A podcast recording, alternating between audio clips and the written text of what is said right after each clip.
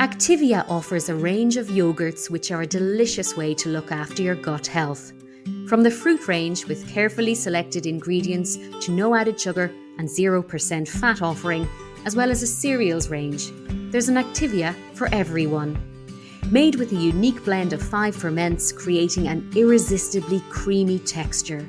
Each pot of Activia is a source of calcium, making it the perfect addition to your daily routine. Activia helps support a healthy gut. Your gut is where it all begins. Laya Healthcare. It's good to live. Proud sponsor of the Real Health podcast with Karl Henry.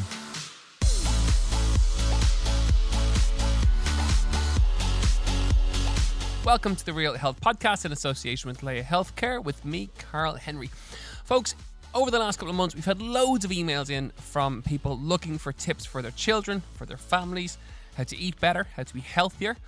And on today's episode, that's exactly what we're going to cover how to have your family eating healthier, fitter, feeling better, and what to do in terms of children and children's eating. I'm delighted to be joined in studio by Aoife Hearne dietitian, mum of three, and you'll know her from Operation Transformation. She's a very good friend of mine and delighted to have her in studio. Aoife, welcome to the Real Health Podcast. Why, thank you, Karl. It is great to be here. Finally get you into studio. How's life? Sorry, I was just in the middle of having a baby, you know. Congratulations. thank you very much. How's things? Yeah, good, good. When everyone's sleeping, as we've already mentioned. Not happening all the time, but we're getting there. It'll settle, I'm sure. Yeah, ah, listen, in time. It does, right? So listen, today's episode, um, we've been wanting to do this for a long, long Mm-hmm. Families. We've had loads of emails in from people about get, can we get somebody in to talk about food, and families, and eating for families, and children's eating and tips. so I thought there's no one better than you to bring in. In all fairness, Well, thank You have you. a family of three. You have three young children. Three kids, yeah. Dylan just turned four. No Alva's two and a half almost. And Zoe is five months. Wow. Yeah, so it's busy, busy, busy, busy. And I think though, like you need to have a plan of attack if you want to eat well, live well, have a healthy family. Like it won't just happen. Like when you've no kids, you can wing it and you can probably achieve it most of the time. But when you've got lots of moving parts and like a busy job, maybe, you know, there really has to be some kind of plan in place or everything will fall to pieces. And of course, that family unit is crucial in terms of health, in terms Yeah. Mm-hmm. of not just in terms of weight, but in terms of a healthy family, setting children up for later in life, setting good habits, teaching them how Mm-hmm. to cook. That mm-hmm. unit is absolutely crucial. And the one thing I've always said in any article I've written or if we're talking about it is that I always feel that parents should be leading by example. Number one tip. Oh, Absolutely. yeah. You, you beat me to it. well, and I really think that, you know, it really starts during pregnancy even. It's a time to really start to think about you know what's important for you as the woman maybe initially but like you know what a woman eats during her pregnancy can affect the health of that baby for the rest of the baby's life. So it really you know it's just not about you anymore. And i think that's what maybe when you get pregnant first and then the baby comes you realize it's just not about you anymore. You know there's so much some things that are so much bigger. So it is thinking about you know what do you want for the family? But definitely lead by example is absolutely above and beyond the most important thing because kids will really follow what they see you do and very little of what you say. So I saw I was at a talk recently, and I think it was something like the research says that kids take seven percent of what you say, and most of it is non-verbal or your actions. Seven. Yeah, depressing. That's low. So well, it's good. Sometimes it doesn't matter what you say. So when you're angry, maybe that's good, right? but so like in terms of food, in then you've terms got of food, they're you- watching uh, all the time. What you're eating in the car when you're picking them up, when you're Mm-hmm. at home, at the weekends when adults will let their hair down a little bit. Yeah. Kids are watching everything. Yeah, they're watching everything and they're taking in, you know, even I suppose what you consider to be healthy, your relationship with food. So that's why, again, for me, after leading by example, it is thinking about habits, not about food. So thinking about your habits with food, thinking about your behavior with food. Are you eating in response to happy? Are you eating in response to being sad? You know, why are you eating? And what messages are your kids getting from that? Are you jumping up on a scale every morning and thinking, wow, my number is smaller and that's good? And these little minds are thinking, what's this magic machine on the floor? meaning mommy or daddy is happy or sad, you know, like those kind of things really, really matter, you know. And I suppose it is trying to create these healthy relationship with food because really most of the people who are in my office to lose weight, it's because, or most of the people on Operation Transformation are there because they have an unhealthy relationship with food. It's not always only about the food. And yes, food is a big part of it, but I would say your habits and behaviors around food, about why you eat, how much you eat, all of those things are super important. And I think sometimes it's the piece people miss, you know, and even we think about, you know, so many people now are growing up in a place where, you know, eating healthy means being on a diet. And we really want to pull that diet mentality behavior completely away from kids. It's nothing to do with them.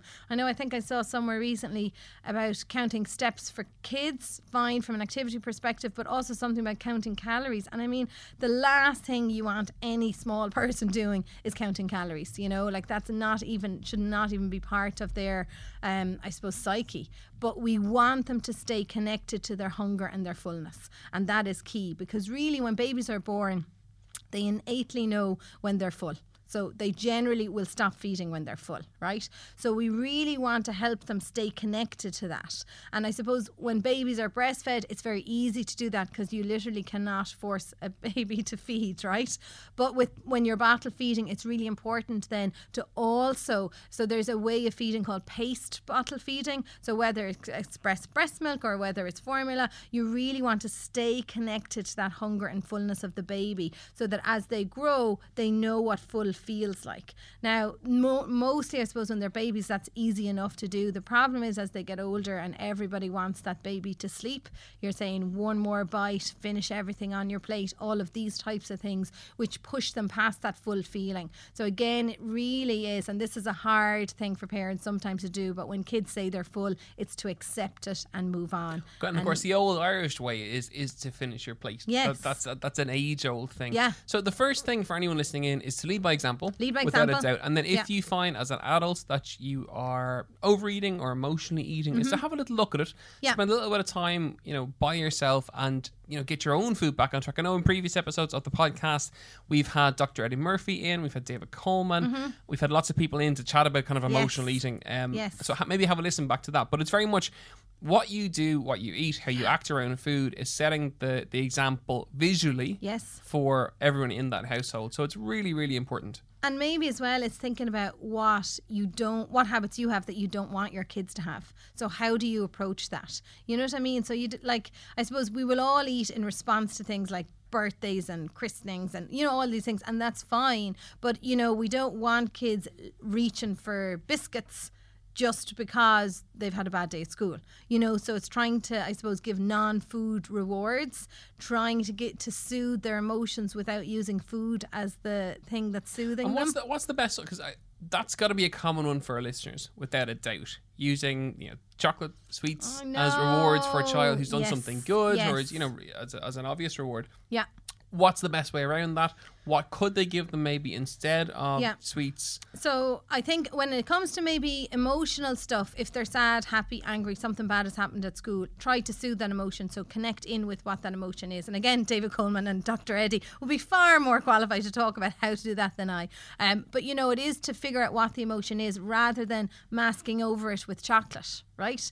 But also then, you know, if they've done good at school, food doesn't have to be the first reward. Now, it may be the reward sometimes, right? This is not about being perfect. You know, it's getting it right most of the time and being good enough, I think, is key as well. But, you know, I would say it's looking at, you know, because kids really just want to spend time with their parents and most of us are so busy it can be hard to do that you know? So you know maybe you'll go to the cinema maybe you'll go for a walk maybe if there's a few kids in the family you get one-on-one time maybe they get something in the toy shop you know it just try not to reward and not to punish with food.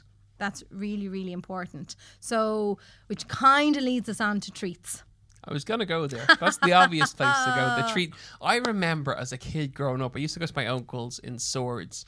Uh, my uncle John, and he Yeah. had a treat box, and I can remember it. yeah If we were really good, we got to we got to take one bar out of the out of the treat box. I'm Yeah. trying to remember what the bar was. there was timeouts. There were flake bars. I can remember them vividly. isn't it's it one of those mad memories in Yeah. life. I can remember, and like we there'd be a movie night on a Saturday night. He'd be over Yeah. staying over, and I can remember he bring out the treat box, and you'd be able to choose your one bar if you were if you were good or Good. whatever. Treat Yes. boxes, treats. Talk to me. So, the key thing for kids really is that no foods are off limits. None. Which can be difficult as a parent because we all feel like, Jesus, they are going to go bananas. Mm-hmm. Should they'll eat it out of house and home. There'll be nothing, no chocolate left in the house. But what the research really shows is that when kids have an unlimited access, now, within reason, and we'll talk about that in a second. But when they've unlimited access to sweets and treats, when they know they can get them, they actually eat less of them because the power of those sweet treats is completely taken away. They're no longer the forbidden. So they're food. normalized. Absolutely. So by normalizing uh, treat foods, you take the stigma away from it, and it just Mm-hmm. Becomes a balance Yep, as part of a As- balanced diet. yes. And so that's the other key thing. Like I think it's it's keeping them as part of the normal structure of eating. And I suppose this comes back to Ellen Satter is a child is a pediatric dietitian and psychologist and she will talk about the division of responsibility. And so it says the what, the when and the where of eating is up to the parent and to eat it or how much to eat if at any at all is up to the child. So it is still Give, give us that again. The so what, the what, the when and the where. the what, the when, and the where is the parent or the person So- providing the meal. Absolutely. So their job is to provide nourishing food in a structured way, in a healthy environment, and when kids know that meals are coming on a regular basis. And the child's job is to eat it or not. What happens if they don't eat it? Kids will not let themselves go hungry. They will if they know you're going to cave eventually. So this is where you really have to play the long game with kids. and it's really hard after a long day and when you've got like no energy and you're wrecked hard, you just want to eat them to eat anything at all and go to bed. But it is really to try and hold firm with that. You know, to, you know, you know provide. And again now there will always be preferences with kids. So you know as they get older it's okay if they don't like broccoli you know as long as they're eating other vegetables as well. Um, but it really is making sure that kids are part of this process and there's no it's not a power struggle which is what it's turning into in many many houses across the country. So it's kind of just relinquishing that power and realizing you're doing your job, you're providing the food, and the child can eat it or not eat it. And sometimes there'll be growth spurts and they'll eat tons, and sometimes they won't. But again, they're staying connected to their hunger and fullness. I suppose the caveat of that is if they say they're full, they don't want to eat their dinner, and it's not treat night, um, they can't necessarily eat anything else then. Okay, so if they don't have the dinner, that's it. That's the last meal. if that's the routine of the family, right? So maybe the routine of the family is to always have a slice of toast an hour before bed or whatever. So it's just keeping it within the structure of the family. And should that be done? So for on, on that, so it should be like dinner should be say whatever time dinner is and that's it, or should be dinner and a something, or is Yeah, it there? A, depends. there's probably not a, not a one size fits all. Probably not. And I'd say sometimes kids now, especially if there's a parent at home or they're going home to a grandparent's house, they may be having dinner at like half two, three o'clock in the day. So then obviously they're going to eat something. But if dinner is not till six and they're going to bed in an ideal world at half seven, eight o'clock, uh, they probably don't need anything else, right? So if dinner is literally evening time and they say they're full and they don't want to eat dinner, which has happened with my just turned four year old, and he'll say, Oh, I'm hungry now because he's delaying going to bed. I'm like, That's grand. She'll have a good breakfast in the morning now. And inside, I'm like, hold tough, hold tough, hold tough. Poker face. And you just have to push through it. And it's not easy, especially when you're sleep deprived. But I mean, if you cave once and you're going to keep caving, they know you're going to do it. They are so smart that you really have to hold true on it. And they really won't let themselves go hungry. So they will learn to finish their dinner till they're full. So it's not about finishing their plate or having this clean plate club in the house. It's finishing, you know, wh- your meal when you feel full. And that's very much a change in Irish sentiment it, because it was never like that. It was always finish, you know, finish your meal. Yeah, and I suppose it came from a different time, though, didn't it? You know, our grandparents would have been, you know, probably remembered food rations and things, you know, so it was a much different time, you know. So, again, we have an overabundance of food at this stage in Ireland, you know. Food is available 24 7. So it is trying to have some structure in it. And I suppose coming back to then to the treats, you know, it is looking at having a flexible treats policy, which may mean once a week. It may mean small dessert a day. It is up to you what works best for your family, but it's to be consistent with it. So even if your child has had a tantrum and Friday is treat day, they still have their treat. So you should still identify a night or a policy for treats as Yeah, part of a balance, as Yeah. part of a balanced way of eating, and Yes. Mm-hmm. normalizing you know, chocolate or, Yeah. or or a can of Coke or whatever. Yeah. But there should be a nominated day or Maybe not the fizzy drinks. I'll go back No. on that. I think they're Okay. probably the, the big no no in general. Okay. But in with when it comes to chocolate, sweets, crisps, you know, maybe Saturday night is movie night. Yeah. You know, you do it that night. Maybe have a little dessert every night of the week. Sometimes it might be stewed apple. Sometimes it might be a small biscuit. You know, it can vary the as word well. there is you know? little. Yes. and obviously, like portion control is important. But at the same time, it is allowing them to connect to their hunger and fullness. Mm-hmm. Like we I was away in Portugal for a week and Dylan we were having coffee and he wanted a cupcake and we were on holiday so that was fine and he left half of it. He said I'm full mommy and he went ran off. So you would be surprised that if you allow kids to stay connected to that fullness that they actually will stop eating when they're full no matter what's in front of them. But it's trusting them to do it and you know hanging tough through it when they are testing the boundaries as kids are always going to do And what about if you're trying to introduce new foods? So tasting new food, Mm-hmm. Yeah. that's going to be a time when you're going to come up against resistance. One would yeah imagine. yeah and again like it can take 20 times to accept a new food up to 30 times to like it Twenty times to accept it, Which would thirty times to like it. Is that for adults as well? yeah Is it? Now, maybe adults can, you know, push themselves a little quicker. Now, up to 20 times, right? But let's say it takes the 20 times. That's like Monday to Friday for a full month of having some broccoli on the plate. Is broccoli the one that everyone No, resists? no, I'm just throwing for broccoli out there because I got an awful hard rap in our house last night. Um, but you know, and the other rule then is to try and keep broccoli on the plate. Let's just say, which Or didn't, sprouts, or, which know. yes, which didn't succeed in our house last night. But in, again, in general, what we'll see if kids have to leave it on their plate, eventually of their own accord, they will try it. But again, then it is embracing kids, bringing them along the process, and as they get a little older, you know, allowing them to pick a meal allowing them to help you prepare a meal, pick fruit and veg in the supermarket with you. You know, those kind of things actually really, really help. And then I suppose appreciating that if they really don't like Brussels sprouts, that you don't load their plate with Brussels sprouts, right? Like maybe they love carrots, so you put one little bit of a Brussels sprout with all their carrots so they feel, you know, Or mix it together. yeah, mix it together, whatever it may be. But also, you know, I suppose as they get older, it's trying to have like family rules, which may look like we all try a bite of a new food. Mom and dad included. So, you know, if you don't like something that you put something on your plate and you try one bite of it, you can still decide you like it or you don't like it, but you've tried it. So it's again getting kids into this, you know, they try new things, they don't like it, no problem. You're not angry, you're not frustrated. Again, way easier said than done. Um, but again, it's trying to go through this whole process, ultimately knowing that you're doing your job by providing the food, and it is 100% the child's responsibility to eat it. Plus, in that scenario, you're leading by example. So Yes. you're trying it as well, which is Yeah. great. So both Yeah. Mm-hmm. parents are showing that they're trying it as well. They're making it more of a family, um, a family thing to do Yes. together, as opposed to isolating a child or isolating children or anything like that. It's one unit. And again, I think this comes into play a lot too when there may be a child that's overweight in the family, one that's very thin, which we see that can often happen. amount. People and come into us all the time. Will you help my child lose weight? No, I will help the family lose weight. yes, yeah, as yeah, a yeah, unit, I know as a unit, But I will not help your child who is 10 or 15 or whatever Yeah. age, doesn't matter what age they are. No. We'll get the unit to work together because I think that's the way forward. Yeah, and I would be the same in the clinic as well. I would generally get the whole family in, and we make family rules, though it never singles out any one person because, I, again, I think that creates an unhealthy relationship really with food for many reasons, you know. So again, it is trying to have these family rules that everyone abides by, parents included, you know, like, um, and you know, it's really checking in with kids at meal times. Are they hungry? Are they three quarters full? Are they all the way full? All of those things are important and making it a technology free zone. Oh, I get to that in a sec. Folks, you're, you're listening to the Real Health Podcast in association with Laya Healthcare with me, Karl Henry. This is the family episode uh, family food, family tips, technology free meal times. Yes. Talk to me about that.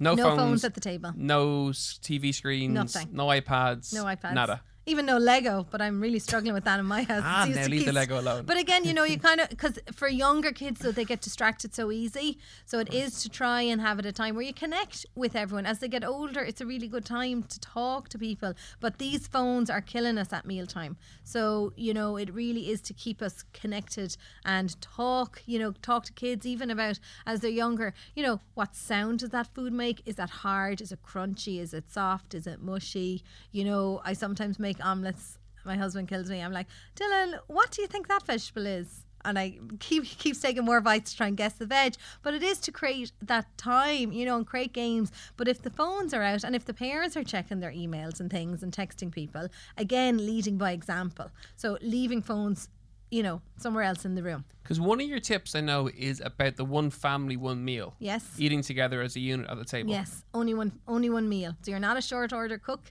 Again, if they don't want to eat it, that's absolutely fine. No problem. No skin off my nose, but you're going to be hungry. I wouldn't like to be hungry, but that's fine if that's what you want to be. And that pulls back to the poker face. I just holding Yeah. firm about the fact this is the meal. We're all eating it together. And again, I suppose it is easier when you start out that way. For anyone listening who may have older children and you're trying to convert them to this way, it definitely takes longer. It takes time. No, people don't like change. There will be resistance, you know, but it is to hold through in it, you know, and really, I suppose, again, to, if if there are people listening who want to start making changes, you know, it's sitting kids down and saying, listen, I heard this thing. I was thinking about trying this. You know, it would be good for us to eat together as a family, not have our phones. I'm really busy. I can't cook loads of meals. This there is only going to be one meal, but you'll have a chance to choose what meal you want once a week. You know, so again, you're kind of they're part of the process. And I think as kids get older, that's important. But also as you're introducing new vegetables to children, you know, even showing them in the supermarket what they look like before they're cooked. Maybe they can help even chop. You know, throw things in the pot, whatever it may be. Because isn't that a huge thing that children have, and as they go into teenagers, as they go to college, have less and less skills in the kitchen because they don't know what certain vegetables are. We found that in Operation Transformation before. I can remember Yes. one or two series ago having there was huge people they got into schools they hadn't a clue what anything was. I know they don't know what courgettes are. So that uh, you know, people listening in, they should be getting their children involved in Yeah. the shopping, in you know, putting a recipe together, in helping to cook maybe bits of parts of that recipe, or chopping or dicing something. And even from a young age, they can do that. Now, again, depending on how many in the family, it, it is easier said than done. Like bringing three kids to the supermarket is not fun and it's not for the faint-hearted, let me tell you. but, uh, you know, needs must and all that. But if you have time, you know, for each child to take them out one-on-one every so often, or you can at least even bring them home and, you know, show them you know the different vegetables you know try them raw try them cooked. You know even kids sometimes like things crunchy you know sometimes it's a texture thing. I mean if they want them cooked or uncooked that doesn't really matter as long as they're eating especially when it comes to veg i suppose because that's often where the resistance is isn't it? You know with the vegetables. So it is trying to get them you know trying different things in different ways. What's the recommended vegetable uh, amount for children? So a portion is around 80 grams, so would be like three broccoli florets. Oh, yeah. And we're still recommending up to seven a day. So seven is the new, seven Yeah, is so the, the RDA. And and I think you know when it comes to fruit and veg with kids, we just want to expose them to different ones. You know, and whatever ones they like are fine. But again, we don't want them stuck only on bananas and only on carrots, really. So if we can try and broaden their horizons a little bit without putting too much pressure and without becoming too much of a control thing, you know, or a power struggle, you know, that is good. But once they're eating any veg or any fruit, that is a really good place to be starting. So it could be having you know a policy in the household of a new vegetable every week. Or a different Or vegetable month. every week. Go weeks, easy, weeks a bit strong, isn't it? Fifty-two vegetables. That wouldn't quite work. But yeah, absolutely. And I think again, it's it's bringing the kids with you on this journey. Maybe you know, talking them through. God, this is important. You know, did you know? I don't know some fun fact. You know, like even with Dylan, like eyes, carrots are good for your. You know, Yeah. and eyes, and we talk about these, you know, things, and even calcium and good for your bones, and you know, for example, so um, Dylan is a hurling supporter, and so we our local hurling club is Ballygunner, as you'll know, and his favourite hurler is JJ, which is my sister in law's brother, and so my line, hundred percent of the time, is now. God, did you know JJ absolutely loves broccoli? He's looking at me going, really? Yeah, I was only talking to him yesterday. Brilliant. Broccoli, Dylan. Hmm, and I can see his little head. Yeah, yeah. He still mightn't eat broccoli that day. But you know, it's again using, I suppose, these things to have positive connotations with with food as well is important. I want to have a chat about childhood obesity. Yes, What? So if someone is listening in yes, and they're concerned about their child, their child is Mm-hmm. overweight, um, and their child is gaining weight, uh, yeah. what's the best way to deal with that? Yeah. A, you're a dietitian, so I know from a food perspective you have I the answers. But B, for as a parent, Parent. I think you're a fascinating person to ask, and you're so in control of all this parenting stuff. I'm not great. in control. That is definitely. It may look like a Karl. I am not in control. But like, where does a parent? How Yeah. do they deal with that? Should they go to their GP? Should they go to the school? Should they go? Should they weigh them? Should they not weigh them? I'm fascinated by what you think. I think um, it's definitely a really hard. It's a hard place to be. I think your GP is probably a good port of call, maybe initially. We'll have GPs emailing us, giving out to us now. I know, but the problem, I suppose, is that we don't have a lot of support in the community setting to deal with it. That is a big issue. Yeah. You know, there are many counties that may not even have a dietitian. So, like, where do you go, right? What I would say is that oftentimes when parents come to see me, they want weight loss, weight loss, weight loss. When actually, maybe if you can hold a child's weight, and that might, for the parent, mean staying in the same size clothes for a few years. You know, children will often grow into their weight. Yeah. So sometimes, you know, we're maybe too like quick to jump to it being a really big issue. Whereas if we can start looking at maybe just holding their weight and get them moving more like you'll know this definitely exercise has a big part to play in it. And of course look at what's happening. You know what is going on when it comes to food? Is there sneaky eating happening? Are they connected with their hunger and fullness? Like those kinds of things are really really important. And i think getting and looking at our foods been rewarding you know you're rewarding them with foods all of those things. So it's very much But- putting it back to basics as a family unit Yeah. in terms of food and in terms of exercise. Yeah, so all the tips that we've gone through, Yeah. the one family, the one meal, the having uh, you know a treat day, and Yeah. balancing that out as part of a normal a normal diet. And just because they're overweight doesn't mean they can't have a treat. And just because they have a really high appetite, if you start restricting what they're eating because you believe they're eating too much, but they are eating in response to their hunger, it's not going to stop them eating. Yeah, that's a because the earlier part of the conversation we were chatting about that, which was like let the child decide how much they want to eat. So what if they come back for seconds and thirds and keep coming back? Mm-hmm. I know. Is that it? But it's up to the parent, I suppose, what what composition that meal is. So you can have it veg heavy. You know, you don't have to have it yeah. loaded with chips, for example. You know, you can think about what food is on access to the child, you know, in the house as well. You know, if the, you know, so there's not maybe biscuits on the kitchen counter, right? They might be somewhere in the house, but they're not there visual all the time, you know. Um, but also, I suppose what often happens to me is I get parents ringing me about an appointment, and um, they wa- they're really concerned about their child, and they haven't said it to the child. Well, uh, you know that child knows they're overweight, and if no one's talking about it, they feel it's something to be really shameful of. So it actually is a really hard conversation to have. But I often will say to parents, you know, pick a time when maybe they open the door a bit and then you say, well, how do you feel about it? Is there something you want to do about it? What can we do together? You know, because when I generally have children sitting in front of me, now they're normally maybe teenagers, I don't generally see younger children. Um, and I say, how do you feel about your weight? They just instantly start crying you know, and it's it, you know, it, it's And it's a hard the- conversation it's as a parent. Very, and it's and it's, for me, it's a very hard conversation to have too. You know, you don't want someone, but no one has actually asked them that, and it's like nobody wants to talk about it. You know, so everyone's just skirting around it. So you know, I think sometimes it is just being upfront about it in a really sensitive way. You know, obviously we don't want, I suppose you know, us calling children fat or calling children big or, you know, whatever it is, it is kind of saying, well, how do you feel about it? Is there something you want to do? Let them lead the change because actually often they know what the issue is, but maybe they're struggling to implement it. And of course, of course, running from the issues is never a good thing. So if your child is overweight and just not deciding not to talk about it and not to deal with it, Yeah. is just setting them up for more weight gain Yeah. through their adolescence into teenagers Yeah. into adulthood and so on and so Well, forth. Well, that's it because, you know, if they're going to continue doing the same thing, it's not going to get any better, is it? You know, so it is trying to tackle what's at the heart of it, and and often then you know maybe parents will say will sit their child down like in a situation where maybe they've kind of opened that door to that conversation and maybe the mother or the father is saying Jeannie I would really like to be a bit more healthy. So I think it is focusing on, you know, making better choices for the family, healthier choices for the family, rather than weight loss being the actual focus and i think just taking weight out of it now the child may bring weight into it but you know i think it is trying to bring it back to being healthy feeling good about yourself because often actually if they feel good the number on the scale doesn't matter as together. much. Yeah. Do you know what I mean? Whereas often they're going to be very focused on that number. And I think maybe like for teenagers now, with smartphones and with social media, it is really challenging, you know. But again, I suppose it really is trying to um you know, not have magazines in the house, not talk about being on a diet, not speaking about people's weight, not commenting. Eat from when children are very young,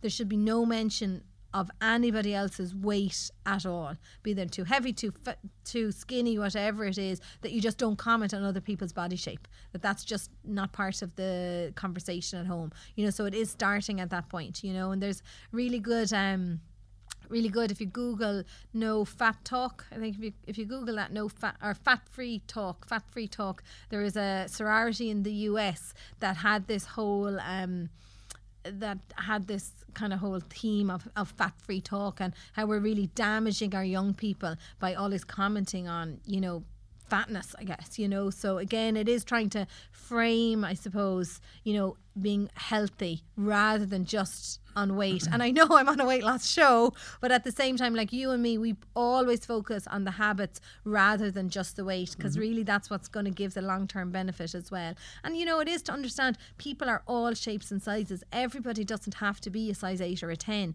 you can still be healthy at size 12 14 16 but what you how you're at that weight is important you know? And and to be honest when people lose 5 stone and gain 7 back that's not healthy you would be better to never lose weight and have healthy habits than to be yo-yoing like that. So, I- I mean, it's such a bigger conversation, isn't it? There's so much going on even in our culture, you know. But it is, I suppose, with kids that are overweight, there are. Um, some good books actually out there. Ellen Satter is a that child pediatric dietitian who is wonderful. When her, if you Google Ellen Satter, there's lots of really good information there, but often flies in the face of what we believe to be the best thing. So we think our child's overweight, we have to restrict them. When really, if we start giving them a little bit more trust and control over eating to match their appetite, but also us taking control of what that food is, is far better approach. You I know. suppose the key thing is working. Like I suppose from all the tips that you've given us today, from what I can pull out of it, the key thing is very much being an adult, uh, leading responsibly, Yes. uh, analyze, spending a little bit of time looking at the family unit, how it works in terms of food, in terms of health, in terms of how that whole setup works and how you plan it, Yeah. and planning it better. Yeah. The one family, one meal, really important. Eating together as a family, tech free, all really simple. And getting your children involved in cooking a little bit more, preparing the foods a little bit more, and trying out new foods, and not being afraid with the word no to, you know, give them the meal. And if they don't finish it, okay. leave them at it, and that's perfectly fine. But, you know, I'm not being afraid to do that. Mm. Folks, um, I hope you enjoyed today's episode of the Real Health Podcast in association with Laya Healthcare. Um, if you have any questions, as ever, you can email us. It's realhealth at independent.ie or hashtag Real Health Podcast on Twitter and on Instagram. We always love a good rating, so don't forget to rate us. Even if you haven't enjoyed the episode, pop a little rating up there as well. Thank you so much for listening. Have a wonderful week. Aoife Hearne, thank you so much for coming in. Thank you.